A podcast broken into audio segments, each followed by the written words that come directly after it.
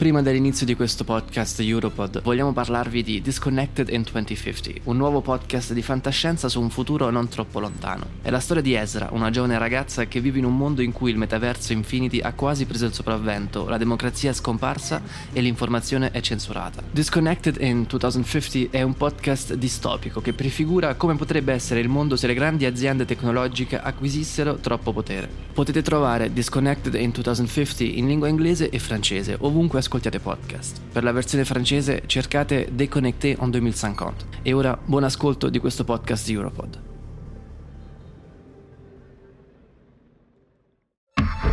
Europod. Può servirti un lavoro, Alessandro? Perché me lo chiedi? Guarda che pagano 200.000 dollari. Allora forse sono interessato, dopo che abbiamo finito il podcast, eh, ovviamente. Ovviamente.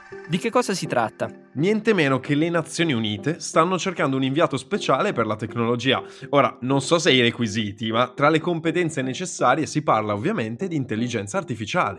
Allora procedo. Le faremo sapere. Benvenuti nel terzo episodio di Back to the Future of AI. La notizia di poco fa non era un modo per infiocchettare l'introduzione, cioè anche, ma non solo. No, il bando dell'ONU è vero. Certo, non è una posizione facilissima, ma potete candidarvi anche voi. Non garantiamo sui risultati, ma sicuramente se avrete ascoltato questo podcast sarete almeno un po' più preparati.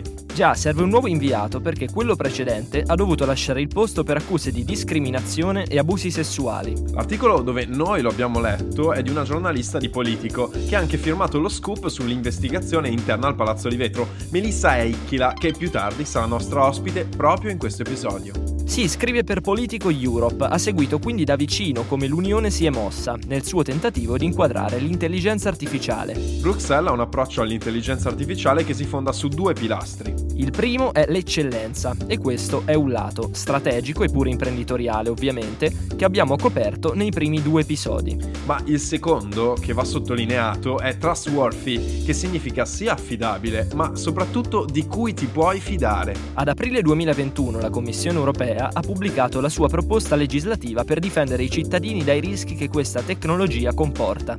I lati oscuri dell'intelligenza artificiale infatti sono molti, tanti e quanti almeno quanto quelli positivi. In questo episodio cercheremo di capire cosa prevede la normativa Se è abbastanza ciò che l'Europa sta facendo. e cosa si può fare di più. Ne parleremo con tre ospiti.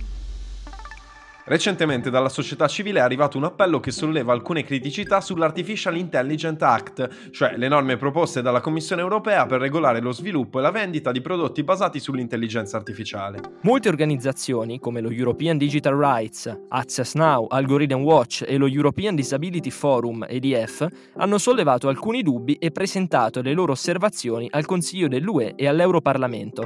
Tra le altre cose, sostengono serve un approccio meno rigido e più flessibile per stare al passo con qualcosa di così dinamico in continua evoluzione. Sostengono anche che l'Europa avrebbe potuto essere più ambiziosa sull'intelligenza artificiale. Per esempio per quanto riguarda una messa al bando completa dei sistemi di social scoring e di identificazione biometrica. Direi che è il momento di parlarne con un'esperta. Lo chiediamo a Paola Manes, professoressa di diritto privato all'Università di Bologna, nonché esperta di diritto dell'Internet. Professoressa, come si sta muovendo l'Unione Europea? Allora, l'attività della, eh, dell'Unione Europea è molto intensa eh, in questo periodo eh, ed in particolare è centrata su un obiettivo molto chiaro per l'Unione, che è quello di forgiare, di dare vita ad una intelligenza artificiale che abbia come pilastri eh, cinque principi cardine, sia antropocentrica, sia sostenibile, sia sicura, sia inclusiva e sia affidabile. La Commissione ha pubblicato il 19 febbraio del 2020 un eh, interessantissimo libro bianco sull'intelligenza artificiale denominato Un approccio europeo all'eccellenza e alla fiducia. In questo libro bianco mh, si definiscono le opzioni strategiche eh, su come conseguire mh, il duplice obiettivo, da un lato di promuovere l'adozione dell'intelligenza artificiale e affrontare i rischi che questa eh, comporta eh, rispetto a determinati utilizzi di questa tecnologia. E la proposta eh, attua il secondo obiettivo eh, pre- proposto, cioè mh, quello che mira a sviluppare un ecosistema di fiducia eh, proponendo un quadro giuridico per un'intelligenza artificiale eh, affidabile, sottolineando come Uh, sia i benefici arrecati che i rischi legati all'utilizzo di questa nuova tecnologia dovessero essere affrontati a livello uh, dell'Unione e, e, sottolineando anche come uh, questo contribuisse all'obiettivo dell'Unione stessa di ergersi come leader mondiale nello sviluppo dell'intelligenza artificiale con queste caratteristiche. Sicurezza, affidabilità e impronta etica. Lei in parte l'ha accennato, ma vorremmo approfondirlo un po' di più nei dettagli. Noi sappiamo che esistono diversi tipi di intelligenza artificiale e questi hanno dei rischi diversi. L'Unione Europea ha deciso di fare una classificazione dei vari sistemi. Può spiegarci come funziona e quali sono i rischi dei vari tipi di intelligenza artificiale? Sì, la, la Commissione eh, assume una posizione del tutto originale e molto efficace dal punto di vista dell'intervento, proponendo una tassonomia, proponendo una vera e propria metodologia. E allora, proprio per delineare un ruolo di leadership, la metodologia suggerita da questo nuovo intervento è tutta incentrata sul rischio e c'è una ripartizione in quattro livelli di rischio dove al primo livello, quello che massimamente può attentare ai diritti fondamentali dell'uomo, dove quindi i sistemi sono una chiara minaccia per la sicurezza dell'uomo, i diritti delle persone, c'è un divieto assoluto di utilizzarli. Eh, sono quei sistemi che eh, o le applicazioni che mali- manipolano il comportamento umano per aggirare il libero arbitrio degli utenti, per esempio giocattoli che utilizzino l'assistenza vocale per incoraggiare comportamenti pericolosi dei minori, sistemi che per esempio consentano ai governi di attribuire un punteggio sociale ai loro cittadini. E a proposito della seconda categoria, che cosa ci dice? Poi la seconda categoria, quella cioè dei sistemi a rischio alto in cui la tecnologia può essere utilizzata ma con dei limiti molto forti e quindi una governance molto stringenti. Per esempio, questo ci interessa il percorso professionale della vita di una persona, per esempio l'attribuzione di un punteggio agli esami, componenti di sicurezza dei prodotti, per esempio la chirurgia robotica, eh, l'ambito dell'occupazione, della gestione dei lavoratori e dell'accesso al lavoro autonomo, per esempio i software di selezione dei curricula per le procedure di assunzione.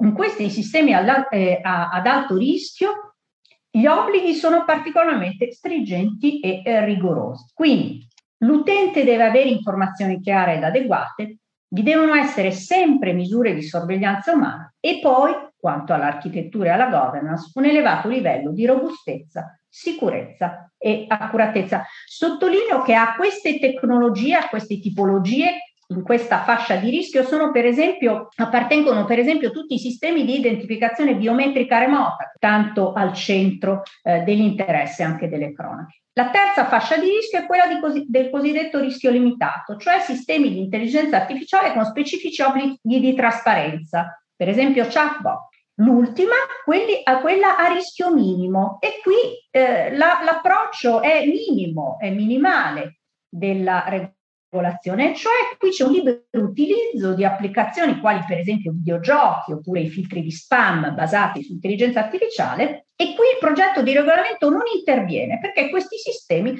presentano soltanto un rischio minimo in, proprio in, eh, in, virtù di quell'approccio di pro, tipico eh, basato sulla proporzionalità che governa l'intervento delle misure eh, europee. I rischi restano un elemento ineliminabile quando ci avviciniamo a questo argomento. Gli esempi che ci ha fatto la professoressa aiutano a capire meglio fuori dal diritto a cosa si fa riferimento. È importante anche fare chiarezza tra questi livelli diversi di rischio. Lei è una giurista e si occupa di diritto. Non ha l'impressione che i policy maker, quando si parla di tecnologia, arrivino sempre un po' in ritardo e che i consumatori non siano abbastanza tutelati? Che cosa possono fare i policy maker per essere all'altezza delle sfide tecnologiche dei nostri anni?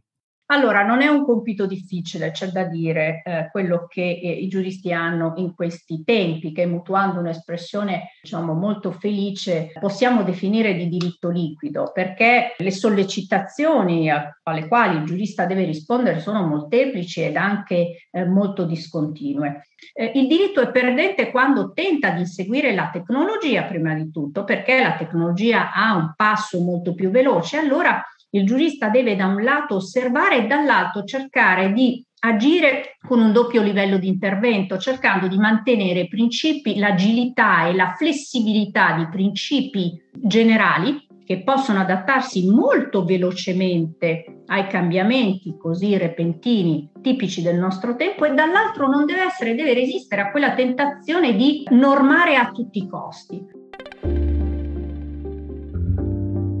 Allora, abbiamo capito cosa sta facendo l'Europa. Con un'altra esperta affrontiamo i rischi connessi all'intelligenza artificiale. Melissa Eichila, lo abbiamo detto, è la giornalista dello Scoop su cui abbiamo aperto questa puntata. Ha lavorato all'Economist ed è la corrispondente per l'AI, Artificial Intelligence, di Politico Europe. Con la prima ospite abbiamo capito quali categorie di rischio ha individuato la Commissione europea. Ma a proposito di rischi, andiamo avanti con la nostra seconda ospite. Echila, qual è quello che ravvisa oggi come rischio più pericoloso a proposito di intelligenza artificiale? Mi preoccupa un po' come tutti siano super ottimisti riguardo all'intelligenza artificiale, in particolare per quanto riguarda i servizi pubblici di cui hanno davvero bisogno, e lo capisco. Siamo pressati sui tempi e sui budget e l'impressione generale è che l'intelligenza artificiale possa aiutarli a essere più efficienti ed equi.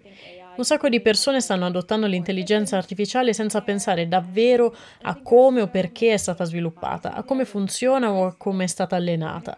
Penso ci siano così tante bias, storture, che sono molto pericolose perché si stanno infiltrando anche nei servizi pubblici, senza che la gente le consideri. Ma non sono così sicura che alcuni di questi utilizzi verranno regolati. Sicuramente l'approccio acritico, potremmo dire troppo ottimistico, è un fatto. Possiamo contribuire a cambiare questa narrazione. Da questo punto di vista, c'è un caso concreto che sia già avvenuto e non sia futuribile per riassumere cosa succede quando le cose non vanno nel modo giusto in Europa? Il caso a cui sto pensando è quello davvero preoccupante avvenuto in Olanda, dove è stato impiegato un algoritmo per capire chi avrebbe potuto commettere una frode fiscale. Ne sono scaturite molte multe in quartieri a basso reddito, abitati da minoranze etniche o con un alto tasso di disoccupazione. Così all'improvviso ricevevi una multa da migliaia di euro. È devastante. Ha distrutto famiglie, qualcuno ha pensato al suicidio, bambini sono stati portati in orfanotrofio o dati in affidamento. Tutto ciò in base ai calcoli di ciò che una macchina ha pensato che loro avrebbero potuto fare. Non perché lo avessero fatto davvero, ma solo perché lo riteneva probabile. Il governo è caduto per questo scandalo. Penso che esempi come questo ci ricordino che sta già succedendo, non è una distopia. Certo, potremmo dire che tra dieci anni ci saranno sciami di droni o che dei robot assassini uccideranno l'umanità ed è una cosa che ci fa paura, ma penso che sia ancora più spaventoso ciò che sta già accadendo. Credo che questo caso, di cui anche in Italia si è parlato troppo poco e più per le conseguenze politiche che hanno portato alla caduta del governo Rutte, faccia davvero riflettere. Il fisco olandese ha accusato ingiustamente circa 20.000 famiglie di frode, facendone indebitare molte per rimborsare i sussidi all'infanzia. Gli algoritmi hanno distrutto, in alcuni casi, la vita delle persone. Ci sono stati dei suicidi per debiti che in realtà non esistevano e i rimborsi, quando arrivano, poi arrivano troppo tardi. Ehi, Kila, per tutta l'intervista le abbiamo chiesto di non fare previsioni sul futuro, ma ora lo facciamo. Qual è in prospettiva lo sviluppo dell'intelligenza artificiale che la spaventa di più? Un altro aspetto che mi preoccupa e che esiste già sono le armi letali autonome. Credo che molti movimenti stiano chiedendo di metterle al bando perché la gente considera gli scenari peggiori possibili, cioè sciami di droni equipaggiati con armi letali che volano ovunque, in pratica distruggono la Terra. È un pensiero inquietante. Quindi penso che questo tema, le armi, sia da tenere d'occhio nel prossimo futuro. Che definizione ne daremo? Quali regole etiche servono per tutelarci? Perché troppo spesso una cosa sono i cittadini e un'altra i governi, che non vogliono regolamentare questi aspetti perché sono questioni di sicurezza nazionale e di geopolitica. È un argomento complicato e delicato, ma davvero interessante. E da cittadini disarmati, invece, come possiamo difenderci? Come potremmo proteggerci? Beh, penso che dovremmo diventare alfabetizzati sull'intelligenza artificiale. Intendo capire i termini. Non serve imparare a programmare in codice, ma anche solo renderci conto di quali sono i problemi, dove si trovano, come si formano bias e sapere che una decisione potrebbe essere non distorta. Questo tipo di considerazioni ci permetterebbe di avere una specie di bullshittometro naturale. Così, quando ci imbatteremo in qualcosa di sospetto, diremo: Ok, questa cosa non è affidabile. Come una specie di campanella d'allarme interna. Sarebbe una forma di difesa molto naturale. A proposito di codice e di alfabetizzazione, che è un concetto a cui teniamo, AI Decoded è la newsletter gratuita di Melissa Ecchila. Vi consigliamo di iscrivervi. Esce ogni mercoledì, mi raccomando. Nella prima parte del podcast abbiamo capito cosa l'Unione Europea sta facendo, dove potrebbe fare di più e cosa ancora non ha fatto. Nella seconda parte abbiamo approfondito i pericoli e i rischi legati all'intelligenza artificiale con alcuni esempi concreti. Nell'ultima intervista approfondiamo il nostro rapporto con l'intelligenza artificiale e come essere consapevoli dei potenziali problemi che potrebbe generare. Giulia Pastorella è la direttrice delle relazioni istituzionali con l'Unione Europea di Zoom. Un'azienda che abbiamo imparato tutti a conoscere durante la pandemia, ormai una delle più famose società che offre servizi di teleconferenza al mondo. Pastorella in passato è stata responsabile della strategia di cyber security e data policy a livello globale per HP. Ha studiato a Oxford e a Sciences Po, ha conseguito un dottorato in affari europei alla London School of Economics. Dal 2016 è una dei 30 più influenti under 30 in Europa per Law and Policy, secondo Forbes. Anche a livello politico lei crede in un approccio all'intelligenza artificiale come complementare all'intelligenza umana, da utilizzare nel pieno rispetto dei diritti e contro discriminazioni e disuguaglianze. Con l'AI Act e altri strumenti regolativi di cui abbiamo parlato nella prima intervista, secondo lei come Unione Europea ci stiamo preparando bene per cogliere al meglio le opportunità offerte dall'intelligenza artificiale? Sicuramente l'Unione Europea ci sta preparando bene per cercare di evitare i rischi eh, che l'intelligenza artificiale porta. Quanto alle opportunità sono un pochino più scettica. Che cosa voglio dire? Voglio dire che eh, il tipo di regolamenti e legislazioni che, le, che l'Unione Europea eh, sta producendo in questi mesi, stanno passando attraverso Parlamento e Consiglio, sono principalmente volti ad evitare eh, i rischi soprattutto legati all'utilizzo in situazioni critiche delle intelligenze artificiali. Critiche può voler dire eh, situazioni in cui da, dal dalla selezione del personale fino alle questioni di eh, diciamo, giustizia, e per cui sono tutte situazioni in cui l'Unione Europea sta cercando di eh, limitare i danni, nel senso di dire se eh, si utilizza l'intelligenza artificiale in queste situazioni bisogna avere una serie di paletti, una serie di paletti sui bias, quindi una serie di paletti sull'eticità dei database e la, eh, insomma non non avere eccessive discriminazioni dentro ai dati e quindi poi avere algoritmi che sono discriminanti. Su quello devo dire che l'Unione Europea sta andando dritta per la sua strada eh, anche eh, a discapito alle volte appunto di opportunità di business e qui arrivo al secondo punto che è di dire sul, sull'incentivare l'utilizzo, incentivare la, la crescita anche di aziende che utilizzano l'intelligenza artificiale, lì l'Unione Europea fa un pochino più fatica, ma perché? Perché intanto è questione di budget, cioè sappiamo benissimo che Stati Uniti e Cina hanno messo ingenti somme nello sviluppo eh, di queste tecnologie, cosa che l'Unione Europea per la natura del proprio budget, non, l'entità più che altro del proprio budget non può fare. Seconda cosa perché eh, ricordiamoci che l'Unione Europea è la somma dei propri stati e quindi ciascuno stato ha comunque un approccio un pochino diverso anche rispetto ai tipi di dati che incentiva le aziende a condividere ehm, o altri incentivi statali o incentivi incentivi di, di altro genere, anche ecosistemi di innovazione molto diversi e quindi è difficile per l'Unione Europea trovare dei meccanismi che possano funzionare in tutti i propri Stati membri. Quindi in, so, in sintesi è molto avanti, molto preparata sull'evitare i rischi, sul cogliere le opportunità, eh, ci sta lavorando, mettiamola così. Senza parlare di fuga di cervelli, un problema cronico nel nostro paese a cui lei ha dedicato un bel libro, secondo uno studio dell'Istituto di Prospettiva Tecnologica e del Centro Comune di Ricerca ricerca di Siviglia, quasi la metà degli europei che ottengono un dottorato negli Stati Uniti poi decidono di restarci. Sfide come l'intelligenza artificiale possono aiutare a recuperare competitività, ma siamo pronti? Abbiamo un problema che le nostre università, dove si fa tanta ricerca anche sull'intelligenza artificiale, eh, non sono particolarmente internazionalizzate. Vi ricordate la, eh, la lotta che è stata fatta ai corsi in inglese, figuriamoci a qualunque altra cosa. E quindi eh, abbiamo proprio un problema che non ci mancano necessariamente le persone o le capacità di, di fare innovazione attraverso l'intelligenza artificiale, ma molto spesso queste competenze non trovano corrispondenza nel mercato del lavoro. Abbiamo un problema di skills mismatch, come viene chiamato, e quindi i ragazzi, hanno raccolto di storie anche nei miei libri, si ritrovano a dover cercare altrove perché solo altrove le loro competenze sono valorizzate. Quindi ecco, per rispondere alla tua domanda, forse non è la soluzione l'intelligenza artificiale, ma è sicuramente una delle, delle chiavi per essere attrattivi e attrattivi anche per talenti internazionali. Ha parlato di skill mismatch, un tema fondamentale per affrontare i cambiamenti in arrivo nel mercato del lavoro e i possibili rischi. Secondo lei, a livello di istruzione, per formare persone in grado di affrontare le grandi sfide dei prossimi anni, bisogna insistere ancora di più sulle materie scientifiche oppure trovare una nuova formula che coniughi il mondo scientifico con materie come la filosofia per affrontare con una prospettiva più profonda i lati oscuri delle nuove professioni?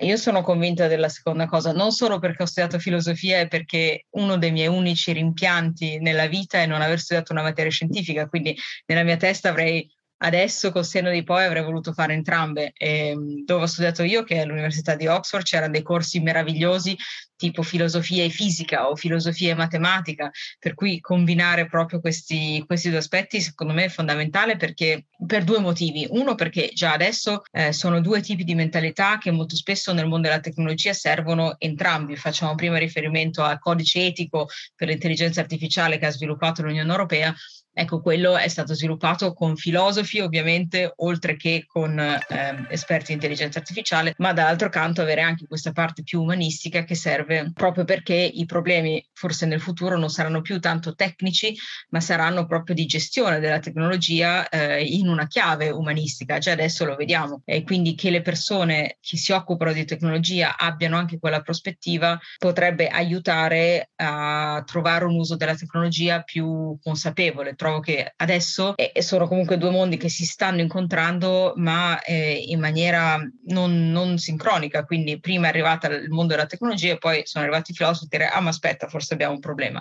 Se lo stessi Zuckerberg, Jobs o quello che sia fossero anche stati magari filosofi, avrebbero sviluppato il tutto in maniera diversa, chi lo sa. Abbiamo parlato di problemi legati alla tecnologia. Negli ultimi mesi la Cina è stata molto attiva sul fare delle leggi per limitare alcuni aspetti dell'universo tech. Ad esempio è arrivata una legge per limitare l'utilizzo dei videogiochi da parte dei giovani, mentre da tempo il paese esercita uno stretto controllo sui social network e intende introdurre ulteriori misure. Un osservatore esterno spaventato dai problemi della tecnologia potrebbe avere l'impressione che il modello cinese autoritario sia molto più efficiente per affrontare questi problemi rispetto alla democrazia, che ha dei tempi più lunghi per raggiungere su ogni tema un compromesso tra i vari partiti. Secondo lei, per regolare l'impatto che la tecnologia sta avendo sulla nostra società, dobbiamo guardare al modello cinese o la democrazia può ancora essere utile? È una domanda provocatoria. No, assolutamente. Cioè, io sono convinta che si possa fare innovazione anche in maniera democratica. Certo è che il dirigismo cinese permette di essere molto più focalizzati e molto più forse anche efficaci rispetto agli investimenti pubblici, ma abbiamo dall'altra parte un esempio completamente diverso ma altrettanto funzionante che è quello degli Stati Uniti, dove è l'esatto opposto, si mette tutti in competizione contro tutti e poi vince il migliore e il migliore poi va e conquista il mondo. Il problema al momento dell'Unione Europea è che è un po' timida su entrambi i fronti, cioè non ha le competenze, nel senso di non ha la delega dagli Stati membri per essere particolarmente dirigista nei, nelle sue scelte, nei suoi investimenti, almeno per quanto riguarda appunto le scelte di mercato, e d'altra parte non ha neanche la capacità di dire agli Stati eh, smettete di fare le vostre politiche singole, mettiamo in un certo senso tutti contro tutti a livello europeo e vediamo chi vince il migliore. E quindi si trova un po' in una situazione di mezzo in cui non può, deve trovare una terza via, una terza via che sta cercando. Il modello europeo di sviluppo tecnologico è, è esattamente esattamente una delle missioni della commissione di Ursula von der Leyen eh, che cerca di capire come unire non solo a livello economico, quindi che modello di incentivi e modello di sviluppo utilizzare, ma anche ehm, che modello etico, che modello commerciale, quindi c'è tutto quanto, tutta questa sovranità digitale europea che è una sorta di santo graal che viene ricercato eh, da quando si è insediata la nuova commissione e che sta pian pianino arrancando e pian pianino forse venendo fuori. Ci vorrà tempo, io non so se lo troveranno questa terza maniera, ma è assolutamente fondamentale secondo me non abbandonare o abdicare la democrazia o i diritti in, nel nome di un'efficienza che poi non è detto che porti benefici a tutti abbiamo discusso di democrazia e sovranità digitale, ma anche di droni e armi. Forse la battaglia del futuro non riguarderà solo gli standard normativi. È proprio il tema del prossimo episodio, tutto incentrato sulla geopolitica. Mettere in campo tecnologie senza test sufficienti potrebbe mettere a rischio sia i militari sia i civili. Si leggeva in un paper del 2017 della direttrice dello Humans and Autonomy Laboratory alla Duke University Mary Cummings, intitolato Artificial Intelligence and the Future of War. Warfare. Un ammonimento che approfondiremo nella quarta puntata, con la giornalista ed esperta di economia e geopolitica Mariangela Pira e il professore associato del Politecnico di Milano Stefano Zanero, esperto di cyber security e intelligenza artificiale. Ogni tanto abbiamo citato Einstein, chiuderei permettendomi di modificare un suo aforisma. Fammi indovinare, non conosco le armi della terza guerra mondiale, ma la quarta si combatterà con sassi e bastoni. Ecco, forse è il caso di sostituire l'intelligenza artificiale a sassi e bastoni, perché c'è da sperare che non sia l'arma della terza.